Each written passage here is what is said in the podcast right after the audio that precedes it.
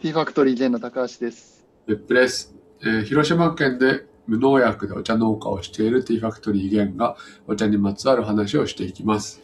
えー今日はですね、えー元気さんが今日クレハの岡本さんに、えっ、と、まあ、お会いして来てくれたんだよね。そうそうそう、来てくれて。そいろいろ話したみたいなので、その話をしてもらおうと思います。お願いします。う。はい。えーっと、そうなんですよ。今日、実はあの、佐賀県にある、えー和紅茶専門店ですね。和紅茶専門店の、まあ、オーナーの岡本さんっていう方が、あの、お店に来てくれて、あの、いろいろお話しさせてもらったんですけど、和紅茶専門店って、すごいっすよね。めちゃめちゃコアだね。そう。で、しかもそれが、20年前とかえー、やり始めて、そもそもまあ和紅茶っていう、まあ概念がまだない時に、あの、本当に和紅茶専門店っていうのがオープンされたらしくて、概念がない時って、まだ全然知られてないってこと？うん多分本当に日本で言うと、まあ数軒の農家さんとかうーん。がちょっとはあったんだね。うん紅茶を作り始めたとか、そのレベルだと思う。うーん。まあ、あれなんですよね。あのまあ、和紅茶のサミットとか、まあ、あるんですけど、毎年。はいはい。まあ、そういうので、必ず、あのなん、なんですか、講座というか、登壇するんですよね、岡本さんは。うーん。まあなんか僕的には結構それを、なんか、まあ会場から見て、ああ、この人すごい人なんだな、みたいなのは、思ってたっていう感じですね。うーん。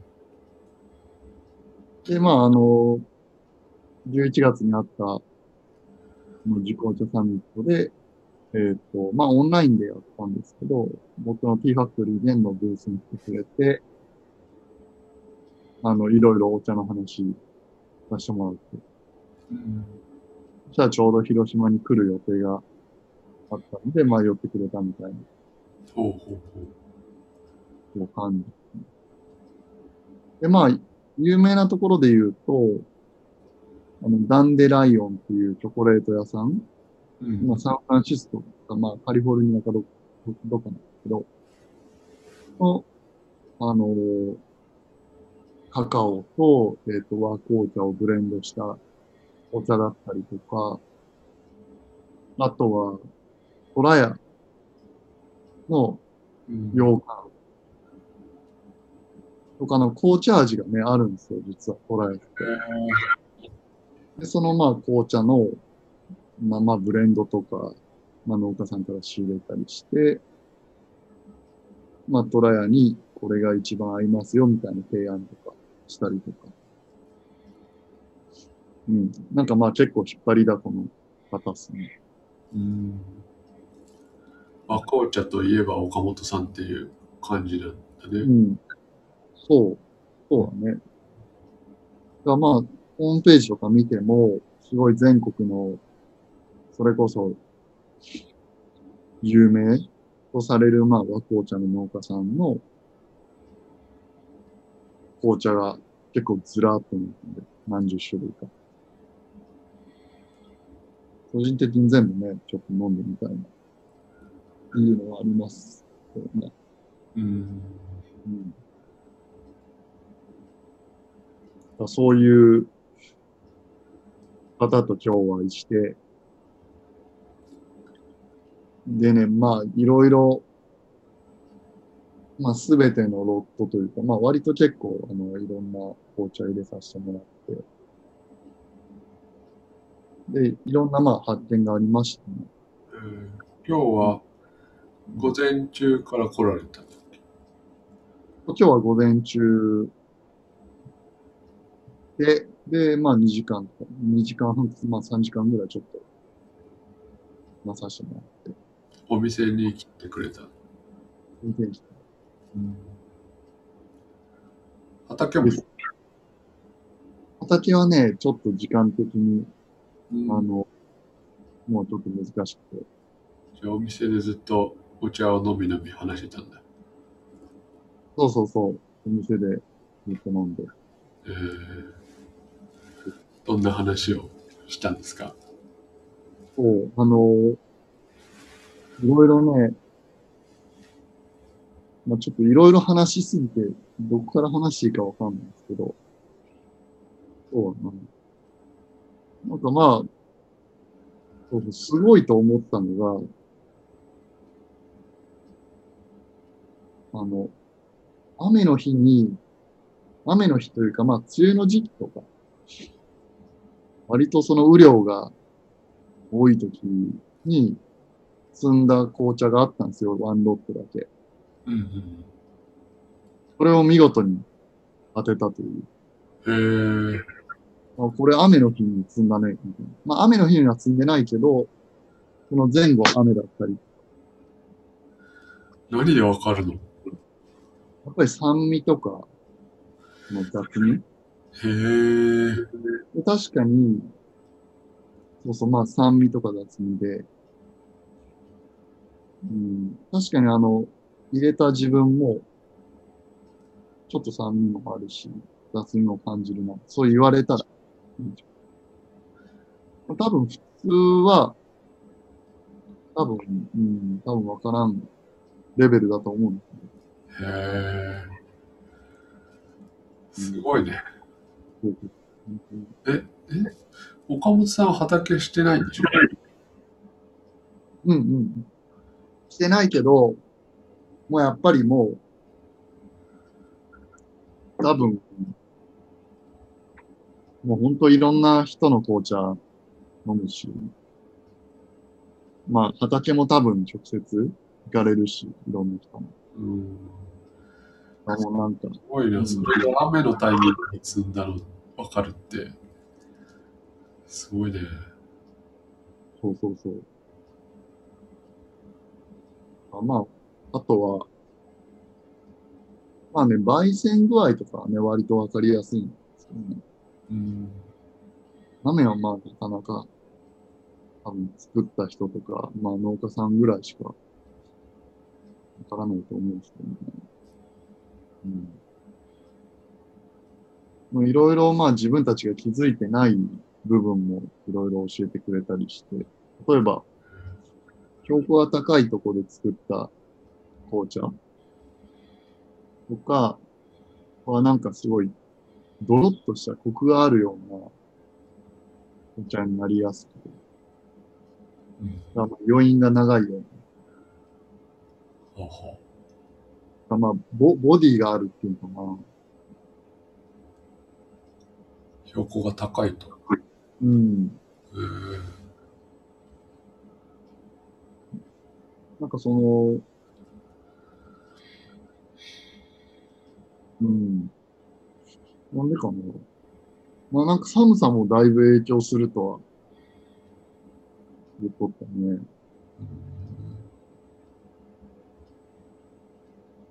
あんまりね、時間なくてなんでですかみたいな、ちょっと聞いてないんだけど。なんか特徴的にはなんかそういう傾向があって。うん。まああとは在来っていうとこもかなりでかい。ああ。言ってた。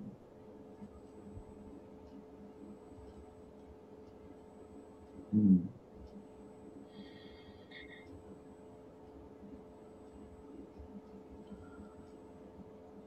あとは、そうだな、あの、やっぱり肥料、肥料の有無？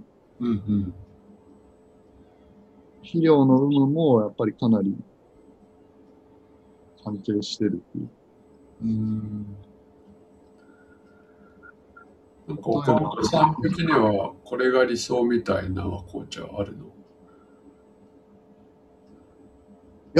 なんか、もう、なんかもう卓越してしまって、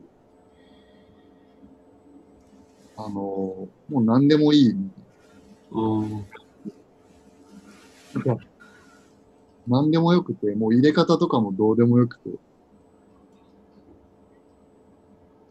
そのなんか、やっぱりみんなで一緒にお茶を飲むこと？うん。うん。がなんか、最近、すごい興味がある。えー、なんかもうお茶じゃねえじゃん、みたいな感じなんですよね。まあまあ、でも、うん。でも、多分、そうだな。あの、何でもいいっていう、が、いろいろあっていいっていう話。うん。うん。その多様性があるからこそ面白いことが増えた。なるほどね。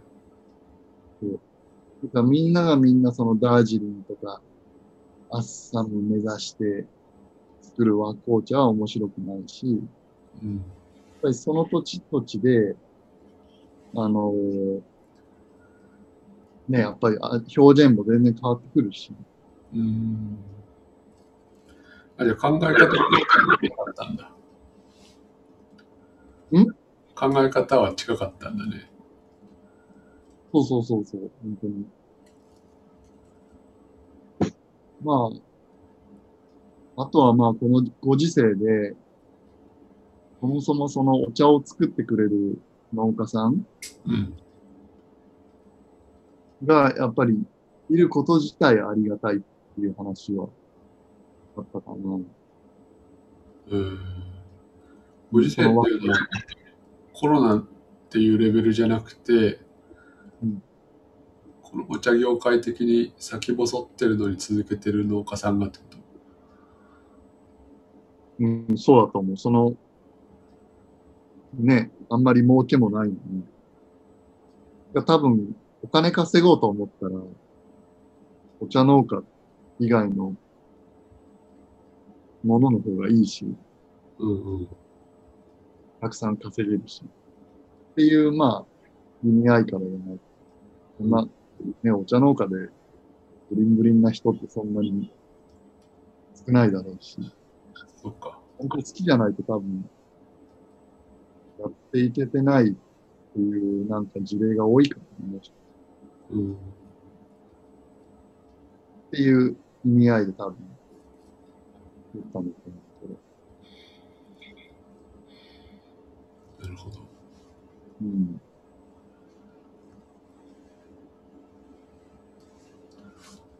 他なんか話してるそうね。他は、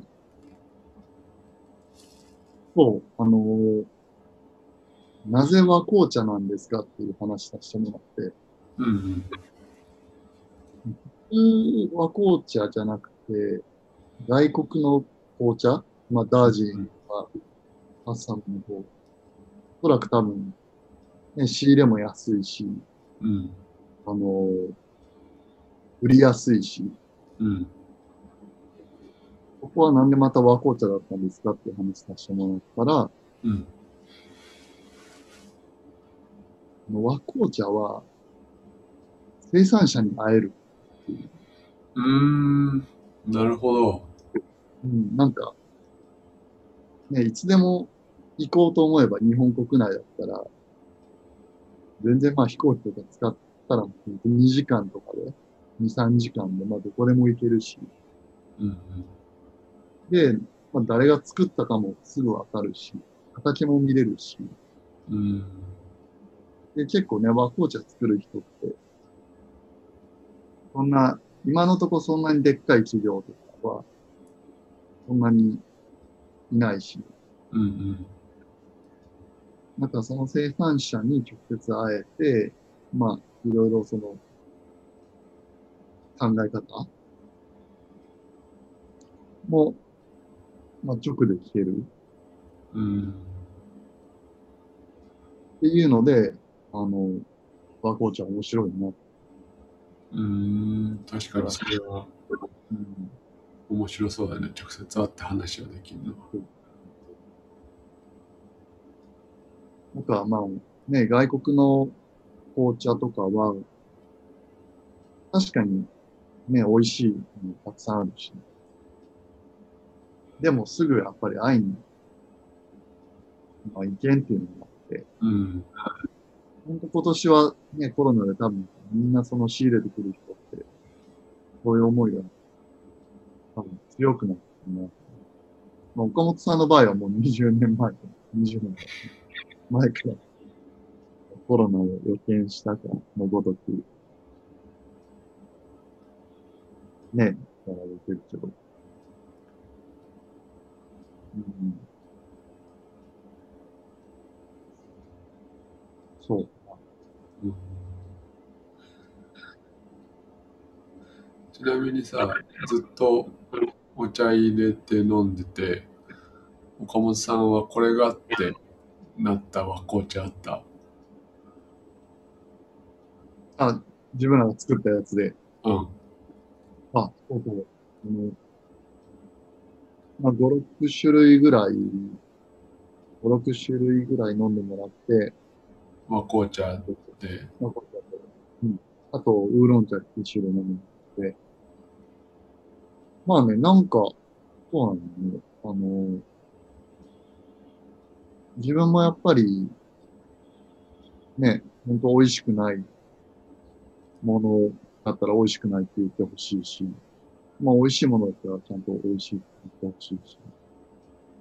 っていうのもあって、まあなんか美味しくない部分をちょっと探りたいなと思って。うん。いろいろね、その都度入れさせてもらっとったんだけど、うん。なんか全部ね、あの、いやー、美味しいね、感じになってしまって。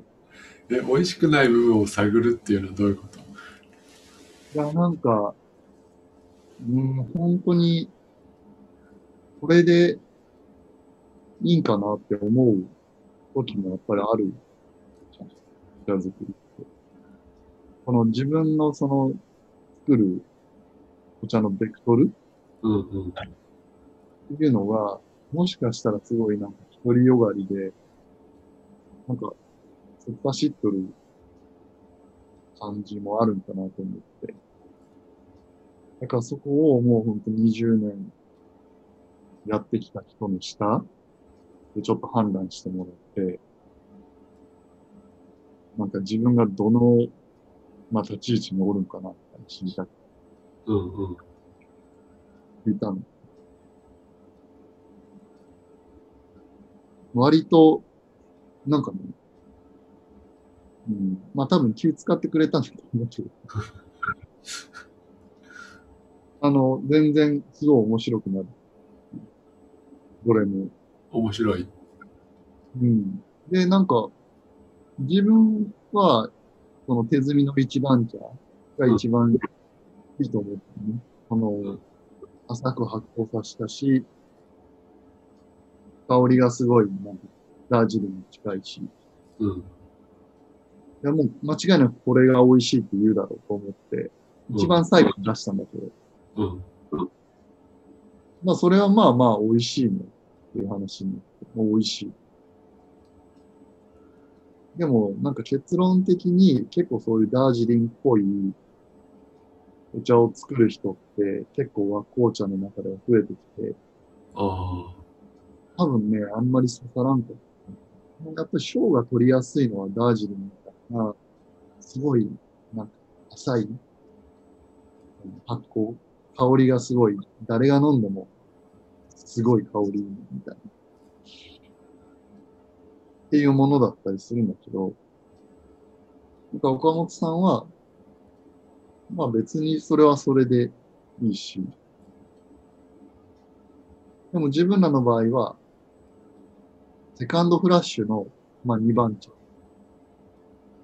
のものがいい。それは何かというと、割と発酵が深めで、うん。ですごいどしっとした感じ。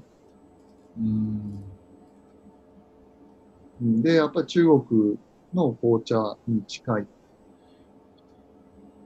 はじめの、その、香りっていうのは、そんなにないけど、なんかそのブレンドするときの骨格になるみたいな、うん。おそっか。っていうのがすごい強い。もうこれがメインでいけるみたいブレンド全体で考えてるんだね。な。多分そうだと思う。うん。なんかやっぱりその、そう、これも、岡本さん話されたことなんだけど、あのーなん農家さんは毎年やっぱりお茶が違うっていうのは、もう知ってるし、うん。まあ当たり前だと思う。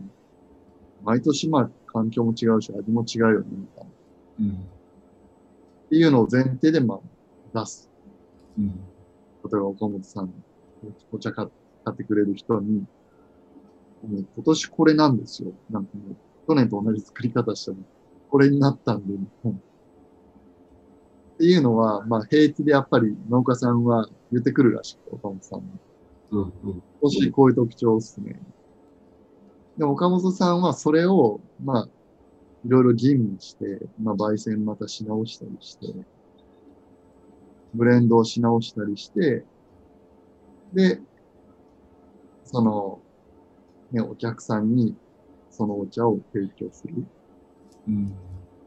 毎年同じじゃないと、やっぱりまずいんだって。そっか。その調整がすごい難しいらしい。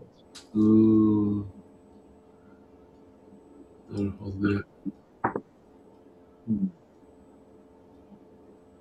まあ多分ね、お客さんによっても違うだろうし、うんうん。多分岡本さんみたいなそのすごい硬い、ちゃんとした企業、受けでやるんなら、おそらく毎年同じクオリティじゃないとダメうん。だと思う。なるほど。まあでもあのセカンドフラッシュが響くとはちょっとなんか、まあ予想外というか、うん、でもちょっと面白かったなと。中国の人が去年来たんだけど、うん。その人がまあ雲南で飲んだ紅茶ともうほんとそっくりで驚いて、うーん。だからまあ要するに、ね、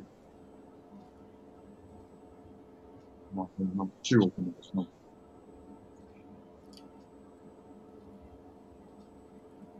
中国っぽい和紅茶。うん。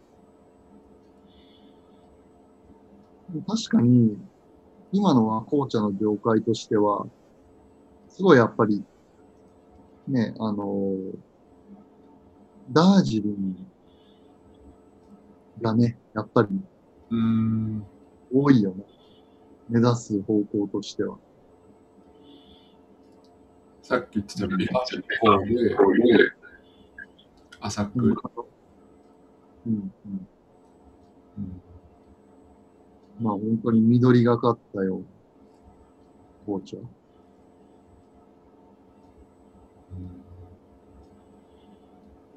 だから中国っぽく、まあ割と深めの発酵でっていうのは、そんなに確かにない気がすうんる。目指す方向としては。なるほど。うん。だから、まあ逆に新鮮だったのかな。なるほどね。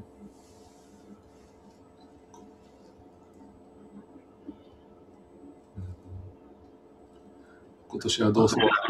んん今年はどうするか。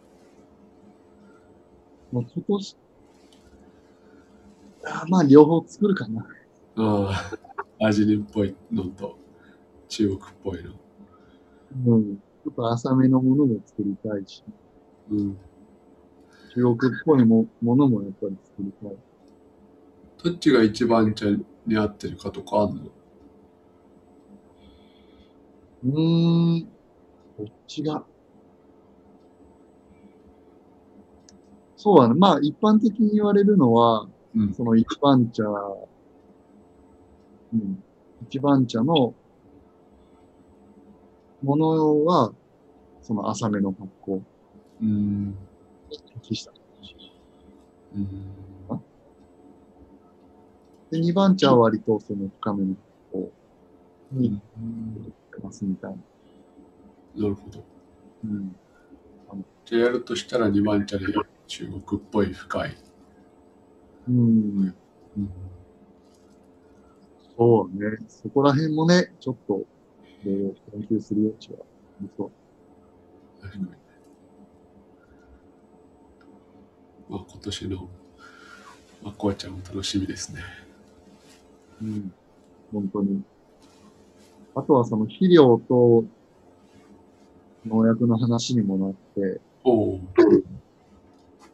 えーまあ、例えば玉露を作る畑とか、抹茶を作る畑、まあ、天茶を、天茶、天茶を作る畑で、まあ、和紅茶作ったりする人もおるみたいなので、まあ今のご時世だし。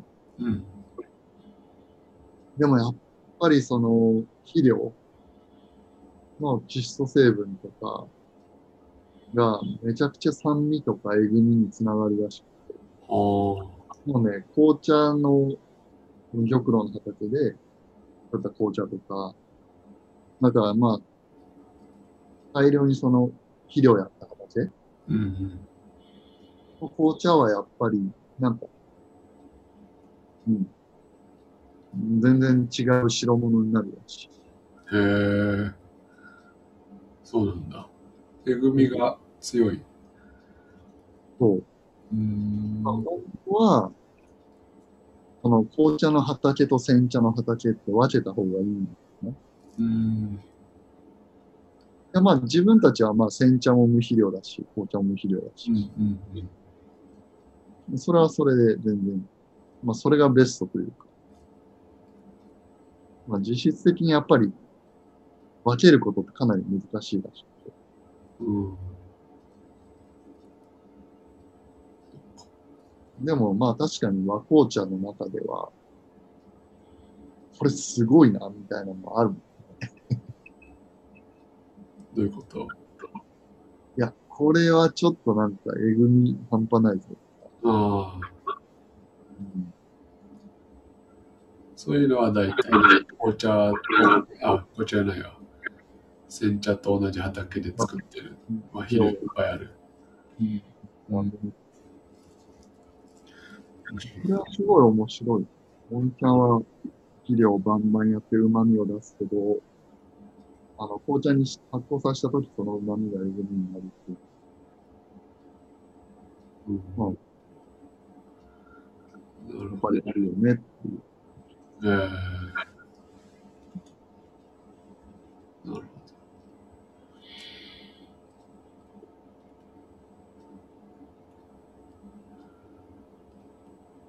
あとは何かあったかな？まあそんなところかな？うん。うん。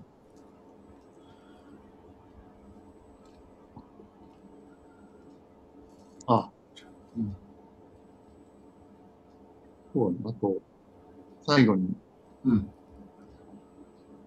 ミルクティーおお。は紅茶が欲しい。ミルクティーは紅茶が欲しい。うん、ミルクティー用の、まあ、えーまあ、そういうのを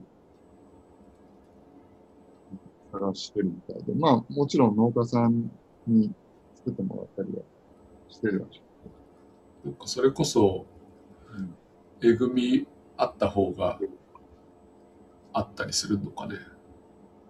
違うらしい。あ、違うんだ。なんかすごい面白くて、やっぱりそれも、なんかね、その、ミルクと、ちゃんとこう、ミックス、線みたいで、えこういうあと雑に作った人とかの、紅茶とかはやっぱり、全然ミックスせずに、なんか分離した感じで、あの、口に入ってくるらしい。で、まあ本当にいわゆる、ね、和紅茶でもちゃんと作る人の紅茶をミルクで割ったりすると、もうなんかこう、あ、ミルクティーみたいへえ。ならしくて。まあね、ちょっと感覚的なとこはちょっとね、あの、自分ではまだわからんんだけど、うん。ちょっと飲んでみたいね。うん、飲んでみたい、本当に。これは、なんかね、本当に。なんか面白いなと思った。この、うん。